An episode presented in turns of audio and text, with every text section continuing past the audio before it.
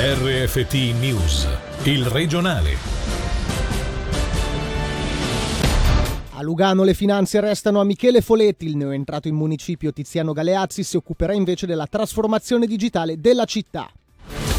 Decreto d'accusa per un agente della cantonale finito sotto inchiesta dopo accertamenti amministrativi sulla gestione di armi sequestrate per il poliziotto proposta una pena pecuniaria sospesa.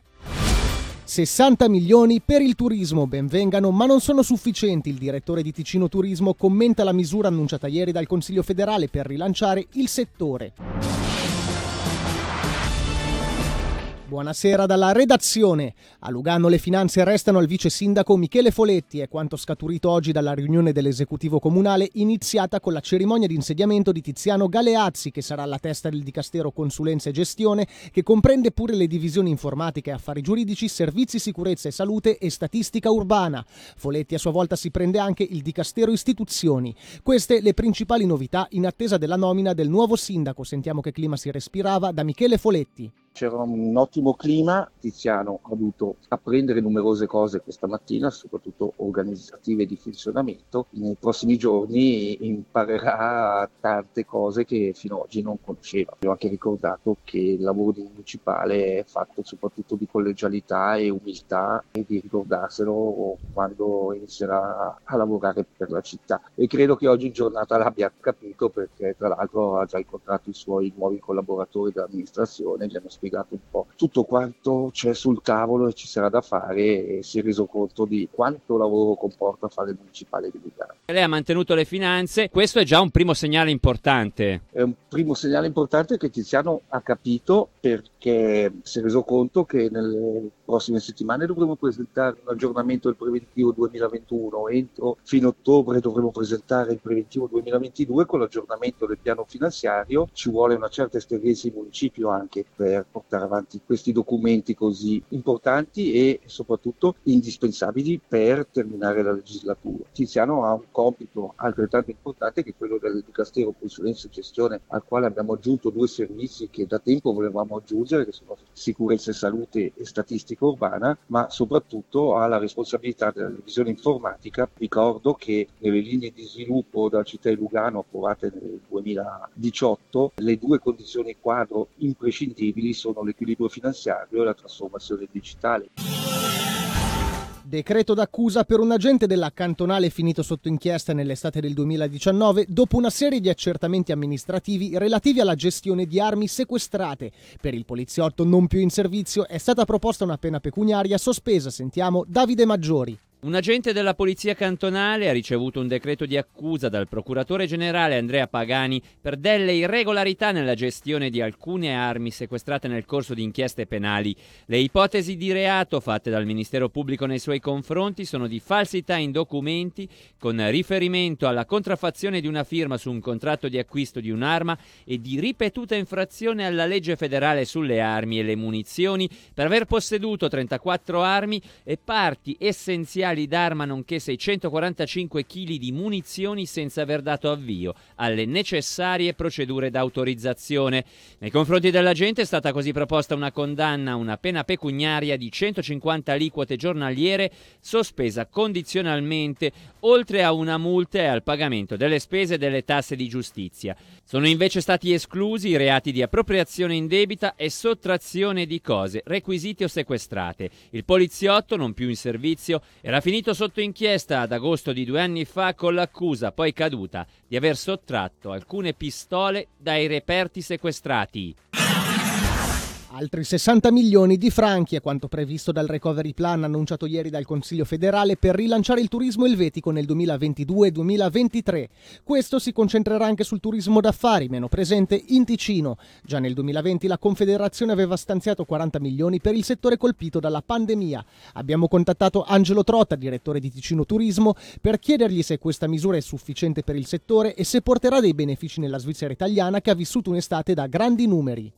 Non penso personalmente che siano sufficienti per tutta la Svizzera, soprattutto le destinazioni di città o il turismo di business oppure le destinazioni che erano molto internazionali, hanno sofferto molto, quindi alla fine 60 milioni in più per tutto il turismo svizzero è una cifra relativamente modesta, però ben vengano, è anche stata annunciata la suddivisione, 30 milioni andranno a Svizzera Turismo, di cui 10 milioni saranno riversati alle organizzazioni turistiche, quindi qualcosa verrà anche in tasca a noi e alle organizzazioni turistiche regionali. È una bella notizia. La ripartizione è piuttosto limitata perché poi vengono ripartiti su tutte le regioni svizzere. 20 milioni sono destinati a Svizzera Turismo per campagne di marketing straordinarie, soprattutto sui mercati esteri. Di questo chiaramente ne beneficia tutta la Svizzera e ne beneficeremo anche noi. Poi 10 milioni saranno ripartiti sui vari cantoni e poi noi sulle quattro regioni ticinesi. Io mi aspetto, come era già stato il caso dei 40 milioni, mi aspetto dei montanti relativamente piccoli per il cantone che noi chiaramente investiremo al meglio. L'investimento è sicuramente strategico e potrà far solo bene anche perché favorisce lo sviluppo di attività di marketing sui mercati esteri. Chiaramente Svizzera Turismo non investirà in mercati a corto termine che sono chiusi. La privatizzazione della pulizia di parte delle stazioni FFS dal 2023 a livello ticinese ne toccherebbe 30, mantenendone solo 6 sotto il controllo delle ferrovie federali.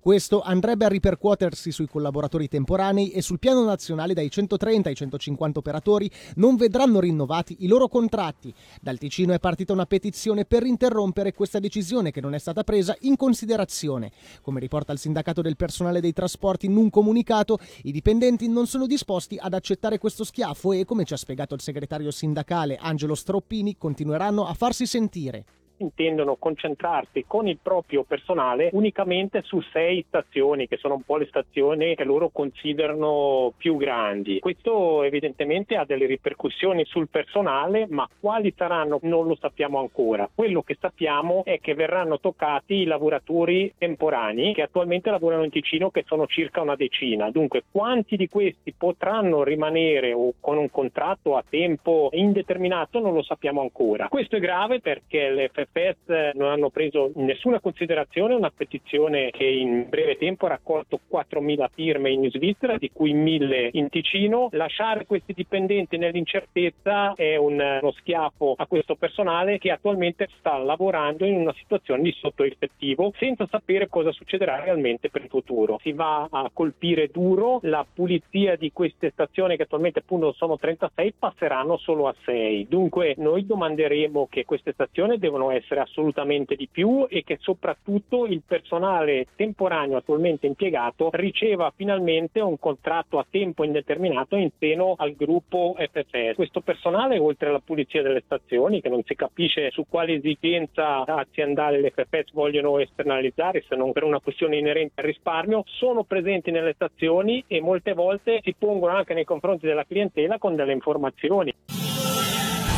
Ora le notizie in breve, questa sera con Céline Lalomia. Arrestato un 55enne autore di almeno 5 furti per un migliaio di franchi alla piscina di Mendrisio. Si tratta di un cittadino italiano domiciliato nella regione.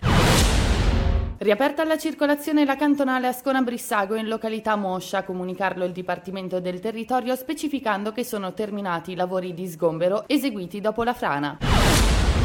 22 gran consiglieri chiedono ai colleghi parlamentari di versare la loro diaria per il Comitato internazionale della Croce Rossa in sostegno della popolazione afghana. La proposta indirizzata a cantone, comuni e confederazione è anche quella di organizzare delle strutture d'accoglienza per i profughi provenienti dal paese riconquistato dai talebani.